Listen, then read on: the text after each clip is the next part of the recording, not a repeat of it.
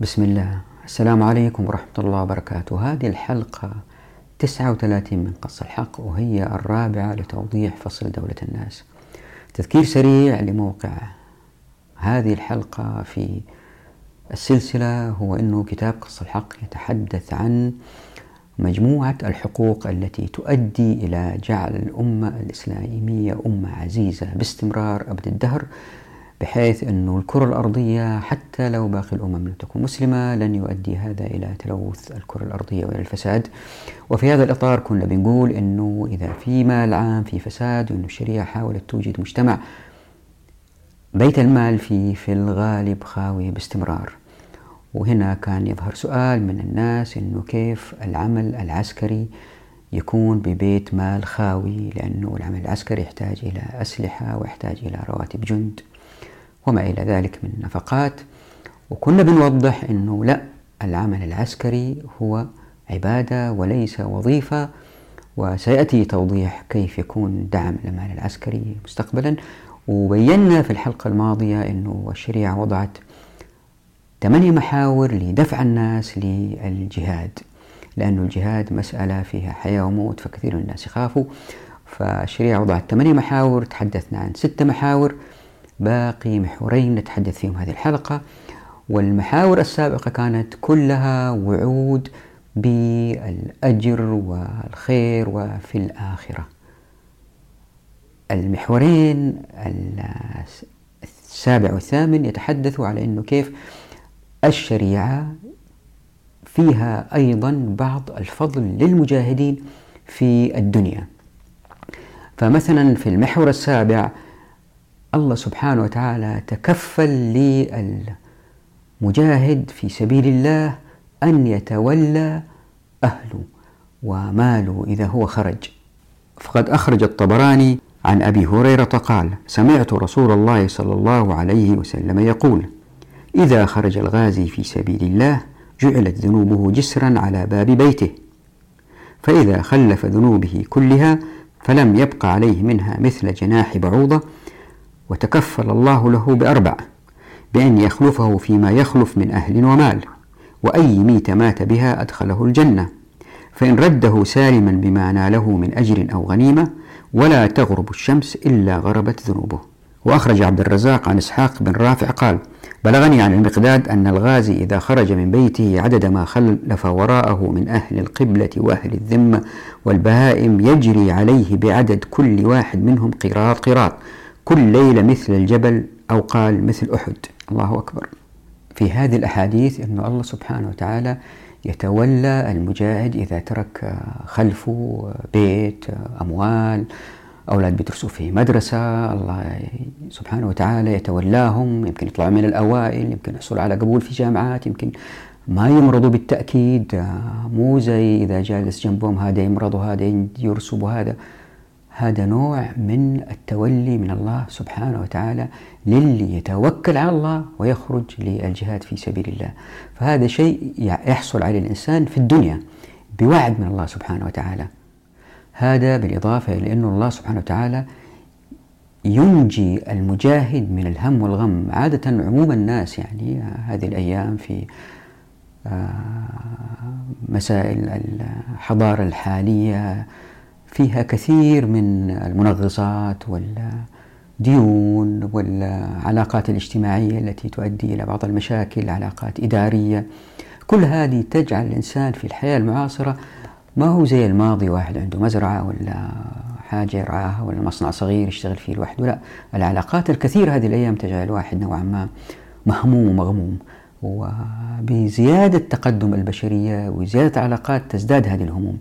الله سبحانه وتعالى بيطمئن المجاهد إنه همك وغمك هذا وضيق الصدر هذا سيذهب بالجهاد إن شاء الله. فقد أخرج الطبراني والحاكم وصححه عن عبادة بن الصامت قال قال رسول الله صلى الله عليه وسلم جاهدوا في سبيل الله فإن الجهاد في سبيل الله باب من أبواب الجنة. ينجي الله به من الهم والغم. وجاء في الأربعين في الجهاد أخبرنا مالك بن أنس عن أبي حازم عن سهل بن سعد رضي الله عنه قال قال رسول الله صلى الله عليه وسلم ساعات تفتح فيها أبواب السماء وقل ما يرد على داع دعوته. يعني في لحظات أبواب السماء تفتح ولا ترد دعوة الداعي. بحضور النداء والصف في سبيل الله تبارك وتعالى. وهذا فضل عظيم يعرفوه كثير المجاهدين أنه عند التقاء الصفوف أو عند الذهاب إلى عملية وما إلى ذلك يجدوا في الدعاء لأهاليهم لأبنائهم لبناتهم لأن الله سبحانه وتعالى كما في الحديث في هذه اللحظات بالنسبة لهؤلاء المجاهدين آه، تفتح أبواب السماء للاستجابة لدعواتهم.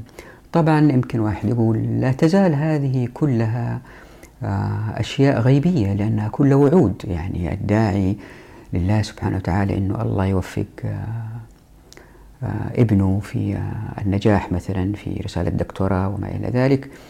هو غيبي ما هو شيء ملموس. صحيح هذه السبع المحاور كلها أشياء ليست ملموسة تماما مثل المحور الثامن اللي هو عن الغنائم. فالسبع المحاور هذه زي ما ذكرت سريعا المرة الفائتة مهم جدا أنها تكون غيبية. ليه؟ لأنه الجهاد قد يحدث فيه قتل وموت وطبيعة الناس يخافوا من الموت. بالذات المنافقين هم ليش منافقين؟ هم ما هم مؤمنين بالآخرة ويحبوا الاستمتاع بالدنيا. بالتالي يخاف من الجهاد يخاف من الموت. فهذه مرحلة فلترية للتصفية الشريعة بتصفي الخوافين بتصفي الناس اللي هم المنافقين يحبوا الدنيا. آه وليس بالضرورة الخوافين أخطأت أنا قلت الخوافين لأنه في مؤمنين خوافين. آه بتصفي المنافقين اللي هم يحبوا الدنيا إنهم ما يجاهدوا فيتراجعوا لأنه هذه الوعود كلها أخروية. ما هم قادرين يمسكوها ما هم حاسين فيها. فيتراجعوا عن الجهاد وهذا خير المسلمين. ليه؟ لأنه لن يكونوا في موقف قد يصلوا فيه يوم من الأيام إلى سدة الحكم. لأنه زي ما راح نشوف إن شاء الله في الحديث عن فصل الخطط أنه في الحديث عن خطط الولائية والإنتاجية والمكانية الشريعة تضع المجتمع بطريقة أنه الناس الأفضل هم الذي يصلوا إلى سدة الحكم الأفضل إيمانا عقيدة. بالتالي هؤلاء لن تتاح لهم الفرصة وما راح يصير في الأمة زي ما هو ساير فيها هذه الأيام. الطبقة في الغالب السيئة المنافقة التي تحب نعيم الدنيا وتخاف على نفسها تحمي نفسها بعدد كبير من أسلحة وجند وذخيرة واستخبارات ومباحث ومخابرات عسكرية ويعني الله أعلم. هو ربع الشعب ولا خمس الشعب شغال في هذه المسائل. لا هذول يتصفوا من البداية. يبقى المحور الأخير هو الثامن هو الغنائم وهو ملموس ومحسوس وهذا لا يأتي إلا بالجهاد وبعد النصر. ففي صحيح البخاري عن أبي هريرة رضي الله عنه أن رسول الله صلى الله عليه وسلم قال تكفل الله لمن جاهد في سبيله لا يخرجه إلى الجهاد في سبيله وتصديق كلماته بأن يدخله الجنة أو يرجعه إلى مسكنه والذي خرج منه مع ما نال من أجر أو غنيمة. وأخرج ابن ماجه عن أبي سعيد الخدري عن النبي صلى الله عليه وسلم قال المجاهد في سبيل الله مضمون على الله إما أن يلقيه إلى مغفرته ورحمته وإما أن يرجعه بأجر وغنيمة. ومثل المجاهد في سبيل الله كمثل الصائم القائم الذي لا يفتر حتى يرجع. تلاحظوا في هذه الأحاديث جميعها تصر على شيء واحد أنه المجاهد اللي اطلع يجاهد في سبيل الله لما يرجع إذا في نصر بيرجع ومعاه غنيمته. الآن اللي بيصير آه، ترى إحنا بنتكلم عن العمل العسكري عبادة ووظيفة باختصار وراح نفصل هذه الأشياء في فصل قادم اسمه الديوان. تفصيل كبير لأنه مسألة العمل العسكري وظيفة أو عبادة مسألة مفصلية في سير الأمة ومع الأسف آه، حادت عن الطريق. فحتى نعود للشريعة كما أتت وكما فعل الرسول صلى الله عليه وسلم ونتبع آية القرآن لابد ولأنها مسألة مفصلية ورايح يناقش فيها الكثير والكثير يحاولوا يجهضوا هذه المسألة في فصل قادم طويل اسم الديوان لإثبات هذه المسألة لأنه فيها أقوال كثيرة. فالآن إحنا مرين عليها بنمر عليها مرور سريع. فاللي بيصير إنه إن شاء الله إذا كانت الطبيعة شر الشريعة طبقت اللي بيصير إنه عدد الناس الصالحين المؤمنين بيزداد في المجتمع نسبتهم تزداد. هناك بعض الفقراء اللي نفوسهم نظيفة مؤمنين لكن آه، آه، بسبب فقرهم يضطروا لتجهيز أنفسهم من خلال الآخرين وبالقليل من المال يخرجوا للجهاد.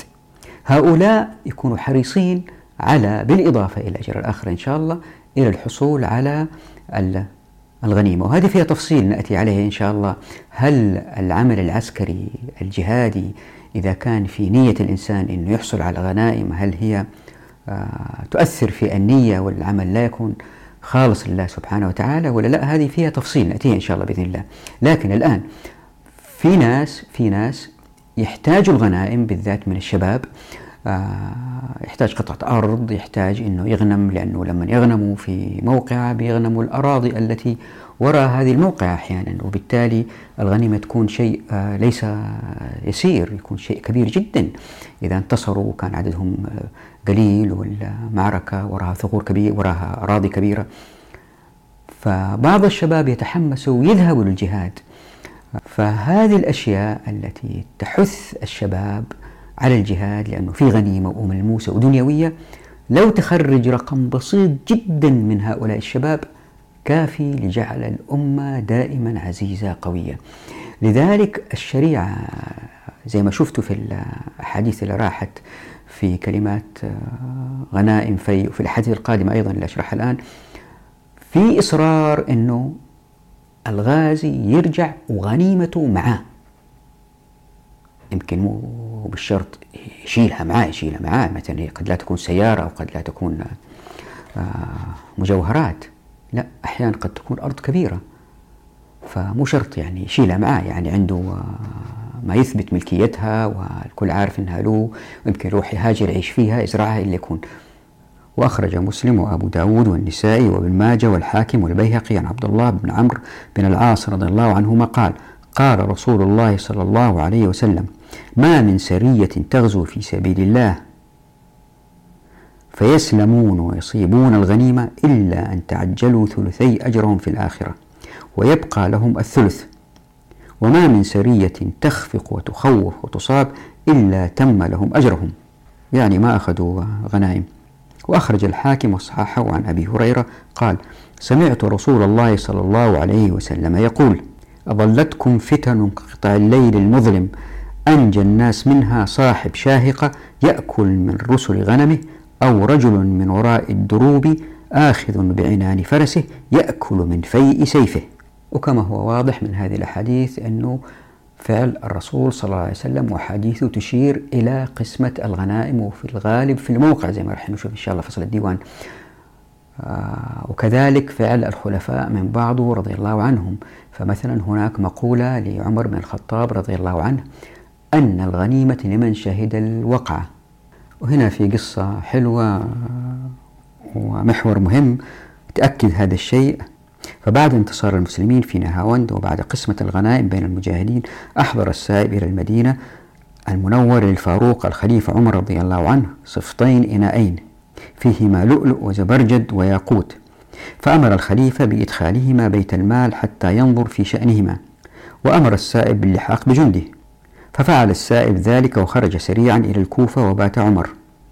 فلما أصبح عمر بعث في أثر السائب رسولا. إلا أن الرسول لم يدرك السائب إلا عندما دخل الكوفة.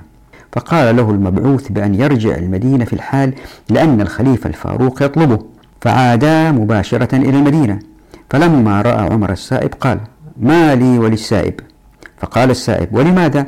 قال الخليفة عمر رضي الله عنه ويحك والله ما هو إلا أن نمت الليلة التي خرجت فيها فباتت الملائكة تسحبني إلى دينك الصفطين يشتعلان نارا.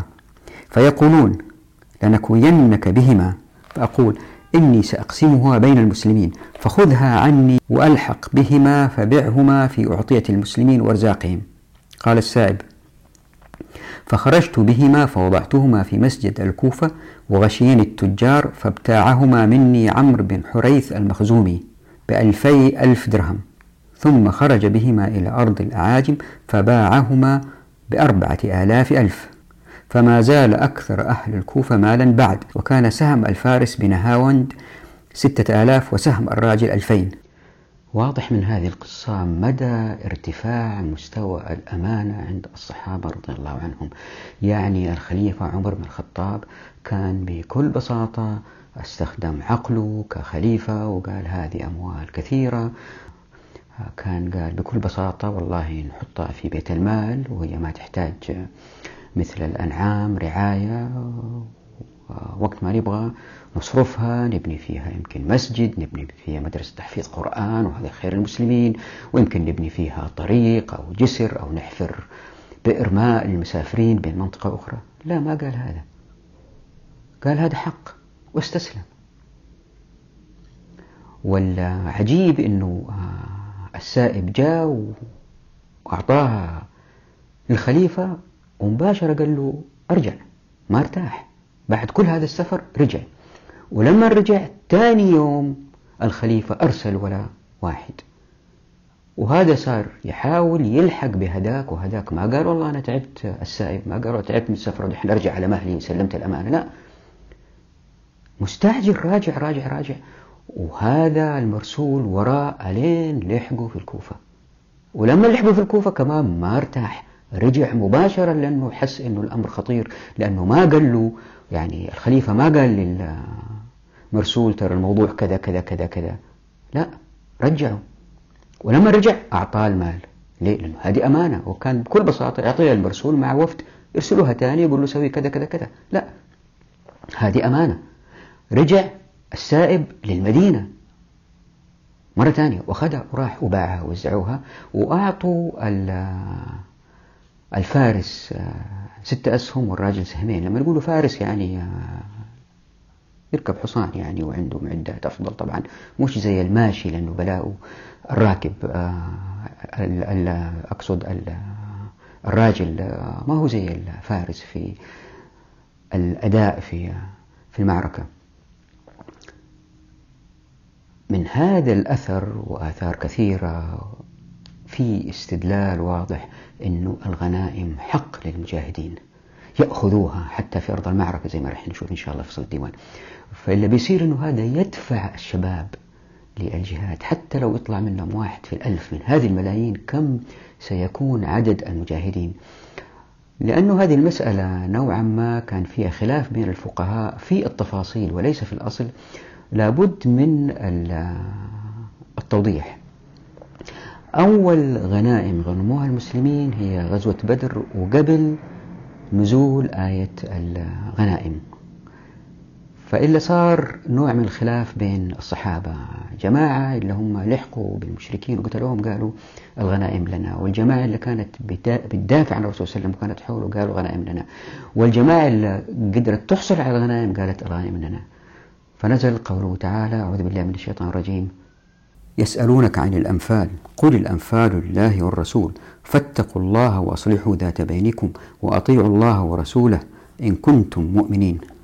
فاللي صار أنه بناء على هذه الآية قسم الرسول صلى الله عليه وسلم الغنائم بين الغانمين وكان في توجه بين بعض الفقهاء أنه كما فعل الرسول صلى الله عليه وسلم بناء على هذه الآية أنه هذا حق للأمة الذين يأتوا من بعده.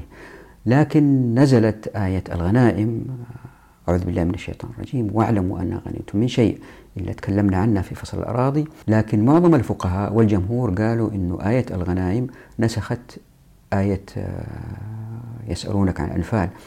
طبعا هنا في وجهة نظر آه، أنا شفتها للشيخ بسام جرار أنه في القرآن ما في ناسخ ومنسوخ واعتقد آه، قناعتي الشخصية أنه هذا صحيح جدا أنه ما في ناسخ ومنسوخ في القرآن. هذه سيأتي بيانها إن شاء الله إن أتيحت لنا الفرصة في هذه المسألة. مستقبلا إن شاء الله. نعود الموضوع.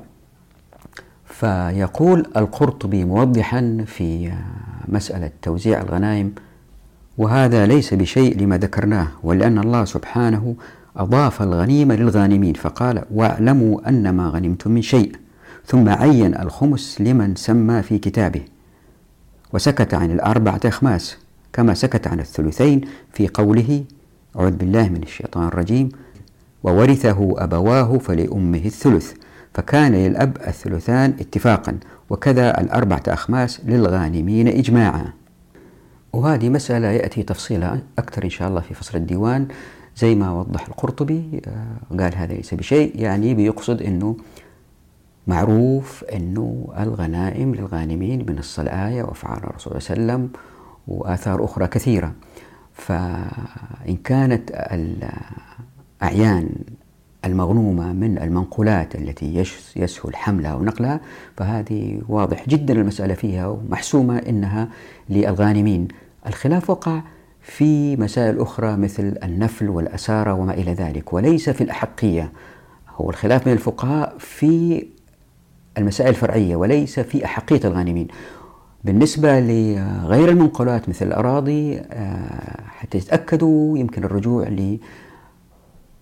لفيديوهات فصل الأراضي اللي بينت فيها أنه رغم أنه الخلاف الموجود أنه بالتأكيد الأراضي المغنومة زي ما شفنا في سود العراق هي شرعا من حق الغانمين وبين. وحتى تتأكدوا أنه المسألة هي خلافية في الفروع مثل الأسارة والنفل وليس في حقية الغانمين. نستعرض بعض الآراء المختلفة للفقهاء فبالنسبة للأسارة فهناك مذهب بأن بيد الإمام إن رأى أن يمن على الأسارة بالإطلاق فعل وبطلت حقوق الغانمين فيهم كما فعل النبي صلى الله عليه وسلم بثمامة بن آثال وغيره.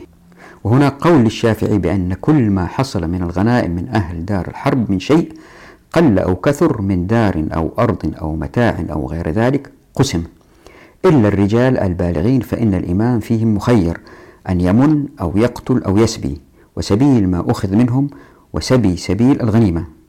ومن هذا نلحظ كيف أن الشريعة قصت حقوق الغانمين في الأموال المنقولة وغير المنقولة.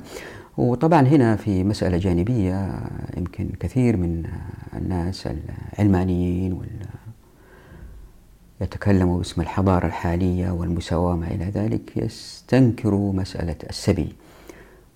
السؤال هو طيب وغير المسلمين إيش بيسووا في المسلمين؟ ما هم بيقتلوهم. بيقتلوهم ليل نهار بسبب ومن غير سبب. جاء الإسلام قال إنه إذا انتصرنا وفي ناس موجودين من الطرف الآخر إيش نسوي فيهم؟ نقتلهم؟ يمكن واحد فيهم يسلم يقول لا إله إلا الله. إذا يؤخذوا كأسارة. الناس اللي يرفضوا هذا الكلام بيفكروا في المسلمين في الوضع الحالي اللي هم بعضهم فقراء بعضهم قتلة زي ما هو سائر في هذه الفصائل. و... لا المسألة ما هي كده. إن طبقنا الشريعة مع سمو المجتمع وسمو أفراد المجتمع في أخلاقهم اللي بيصير إنه هؤلاء الأسارة لابدهم يتمنوا يكونوا أسارة. ليه؟ لأنه معاملتهم ستكون عالية جدا من المسلمين. وهذا موضوع ثاني ما راح نتكلم فيه الآن. ولأنه بلاد المسلمين بلاد خير وازدهار وبلاد أمن وأمان. في هذه البيئة هؤلاء يصبحوا أسارة. ويطعمون الطعام على حبه مسكينا ويتيما وأسيرا. فكل هذه الأمور عندما تجتمع أفضل وسيلة لإيجاد وضع بين جيشين بيقتتلوا وقلوبهم فاير على بعض هو أنه المهزوم يؤخذ أسير. ومسألة الأسارة هذه والاختلاف فيها وفي وجهات النظر بين الفقهاء نأتي عليه إن شاء الله فصل الديوان. آه، لا تنسوا دائما أنه إحنا في هذا الفصل بأبين أنه ما في حاجة للأموال للعمل العسكري لأنه العمل العسكري عبادة. الهدف من هذا الفصل دولة الناس أنه أبين كيف أنه بيت المال خاوي باستمرار حتى لا يكون المال مطمع لضعاف النفوس. لأنه إذا في مال عام في فساد ما في مال عام ما في فساد. هذا هو الهدف من هذا الفصل. آه، مسألة خلافية أخرى كانت هي النفل. والنفل هو زيادة يزادها الغازي على نصيبه من الغنيمة ومنه نفل الصلاة. وهو ما عدا الفروض وهي تعطى لمن أبلى بناء حسنا في المعركة. يعني واحد آه، قدر يفتح باب واحد في أيامنا هذه مثلا عنده نوع من أنواع الصواريخ اللي آه، أرض أرض مثلا أتقن إنتاجها مع جماعة وصرفوا الأموال الكثيرة فيها. وكان لاستخدامهم لهذا الجهاز أو هذه الآلة بلاء قوي في تغيير سير المعركة. في هذه الحالة القائد يمكن أو الحاكم يمكن ينفلهم يعني يعطيهم زيادة.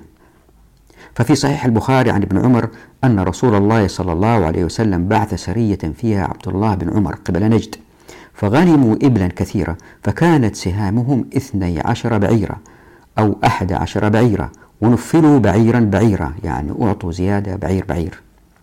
هذا الحديث مفصلي وسيأتي الحديث عنه إن شاء الله في الفصل القادم في فصل دولة في فصل آه، الديوان.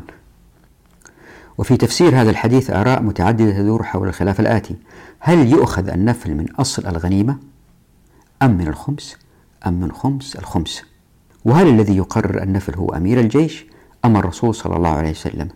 وقد وضعها ابن حجر بطريقة تريك أن الخلاف ليس في حقية من شارك في المعركة في الغنيمة بل هي في النفل من أين سيأتي؟ ومن سيقرر ذلك؟ أي أن نصيب كل فرد في الجيش من الغنائم أمر مفروغ منه. فذهب الشافعي إلى أن النفل من خمس الخمس وقال الأوزاعي وأحمد وأبو ثور النفل من أصل الغنيمة وقال مالك وطائفة لا نفل إلا من الخمس. وأغلب الآراء تتجه إلى أن النفل من الخمس لرواية مالك أن النبي صلى الله عليه وسلم قال ما لي مما أفاء الله عليكم إلا الخمس وهو مردود عليكم. ولخص ابن حجر هذه الآراء قائلا وروى مالك أيضا عن أبي الزناد أنه سمع سعيد بن المسيب قال كان الناس يعطون النفل من الخمس قلت وظاهره اتفاق الصحابة على ذلك. وقال ابن عبد البر إن أراد الإمام تفضيل بعض الجيش لمعنى فيه فذلك من الخمس لا من رأس الغنيمة. يعني واضح من هذه الآثار أنه الغانمين لهم حق في الأربع أخماس زائد زائد جزء من الخمس. ولذلك كان خلاف بين الفقهاء. آه لدرجة أنه لدرجة أنه تصوروا وهذه نهر الرسول صلى الله عليه وسلم عنها لدرجة أنه بعض المجاهدين قبل ما ينتهي غبار المعركة وقبل ما يقسم الحاكم الغنائم أو القائد كانوا بنفسهم ياخذوا الأشياء. يعني ياخذوا بعض مثلا واحد شاف واحد مقتول في مكان وعنده سيف شكله جميل أو خلينا نقول مسدس هذه الأيام أو رشاش يروح ياخذه. يقول هذا جزء من غنيمتي. لذلك أتى النهي عن ذلك ووصف بأنه غلول. فالغلول في اللغة أن يأخذ من المغنم شيئا يستره عن أصحابه يعني ما يدريهم ويأخذ شيء وهنا حطيت حرف ضاد وفيها تفسير لمعنى الغلول. وجاء في المستدرك على الصحيحين عن عبد الله بن عمرو رضي الله عنهما قال كان رسول الله صلى الله عليه وسلم إذا أصاب غنيمة أمر بلالا فنادى في الناس فيجيئون بغنائمهم فيخمسها ويقسمها. فجاء رجل بعد ذلك بزمام من شعر فقال يا رسول الله هذا فيما كنا أصبناه من الغنيمة. قال يعني رسول صلى الله عليه وسلم أسمعت بلالا نادى ثلاثا؟ قال نعم. قال فما منعك أن تجيء به؟ قال يا رسول الله فاعتذر. قال كن أنت تجيء به يوم القيامة فلن أقبله عنك. وعن زيد بن خالد الجهني رضي الله عنه أن رجلا من أصحاب النبي صلى الله عليه وسلم توفي يوم حنين فذكروا لرسول الله صلى الله عليه وسلم فقال صلوا على صاحبكم. فتغير وجوه الناس لذلك فقال إن صاحبكم غل في سبيل الله. ففتشنا متاعه فوجدنا خرزا من خرز اليهود لا يساوي درهمين وضعت هنا تحت حرف ضاء تفصيلة أنه ما الذي يجب أن يقوم به القائد أو الحاكم إن وجدوا عند شخص متاع قد غلوا القسمة مثلا تكون انتهت وهي حاجة صغيرة يبيعوها يقسموها ولا يحرقوها ولا في آراء مختلفة هنا لكن تتجه جميعا على أنه الشخص هو الذي يعاقب وليس الأعيان المغنومة. وجاء في فتح القدير في قوله تعالى أعوذ بالله من الشيطان الرجيم. ومن يغل يأتي بما غل يوم القيامة أي يأتي به حاملا له على ظهره كما صح ذلك عن النبي صلى الله عليه وسلم فيفضحه بين الخلائق. وهذه الجملة تتضمن تأكيد تحريم الغلول والتنفير منه بأنه ذنب يختص فاعله بعقوبة على رؤوس الأشهاد يطلع عليها أهل المحشر. وهي مجيئه يوم القيامة بما غله حاملا له قبل أن يحاسب عليه ويعاقب عليه. وضعت هنا تحت حرف غين حديث عن صحيح البخاري يأكد هذه المسألة أنه الغلول شيء مرفوض تماما في الإسلام.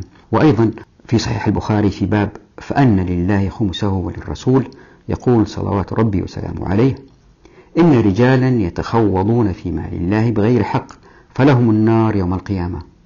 وفي فتح الباري في شرح هذا الحديث استفادة هي أن من أخذ من الغنائم شيئا بغير قسم الإمام كان عاصيا وفيه ردع الولاة أن يأخذوا من المال شيئا بغير حقه أو يمنعوه من أهله. طبعا في هذه الآثار توضيح أنه ليس فقط أنه المجاهد ما يأخذ أيضا أيضا توضيح وتنبيه للقادة أنهم ما يأخذوا من الغنائم اللي هي للمجاهدين. وفي هذا يوضح ابن العربي ويقول قال علماؤنا تحريم الغلول دليل على اشتراك الغانمين في الغنيمة فلا يحل لأحد أن يستأثر بشيء منها دون الآخر. وقال القرطبي وفي تغريم الغلول دليل على اشتراك الغانمين في الغنيمة فلا يحل لأحد أن يستأثر بشيء منها دون الآخر فمن غصب شيئا منها أدب اتفاقا.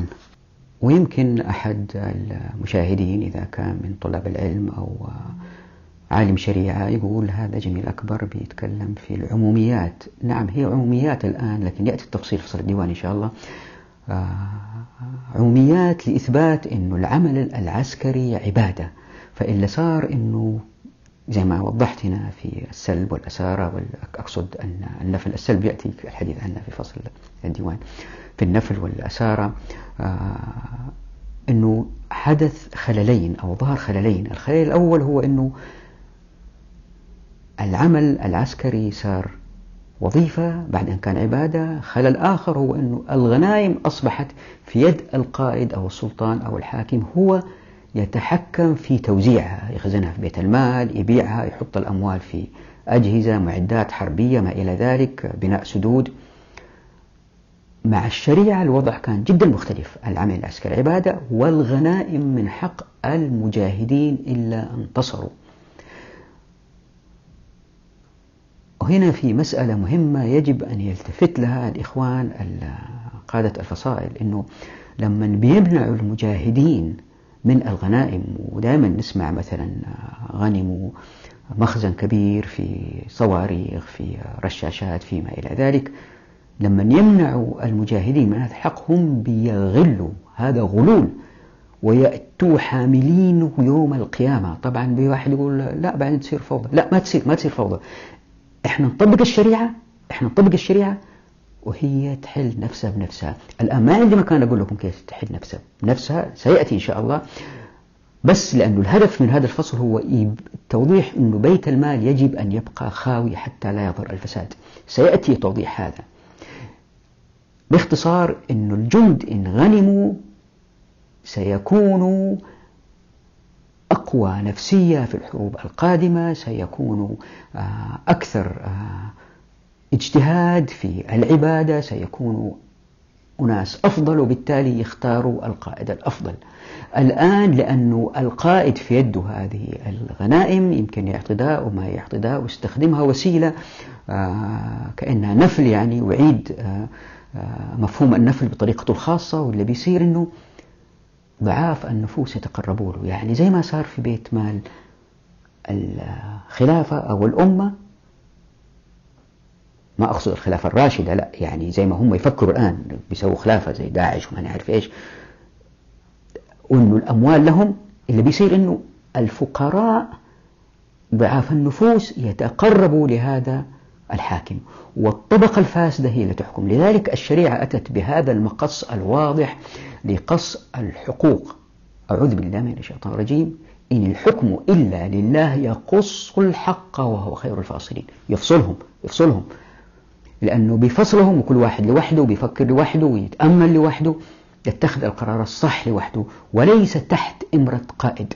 الشريعة تبغى كل إنسان فذ مقاتل زي ما راح نشوف في الفصل في الحلقة القادمة وهذه حلقة مهمة اسمها القوة الحقة تبين كيف أن الشريعة تريد هذا المجتمع لكل أفراد المجتمع كلهم. زي ما راح تشوفوا إن شاء الله عدا المعذورين يكونوا متمكنين من حمل السلاح تدرب عليه.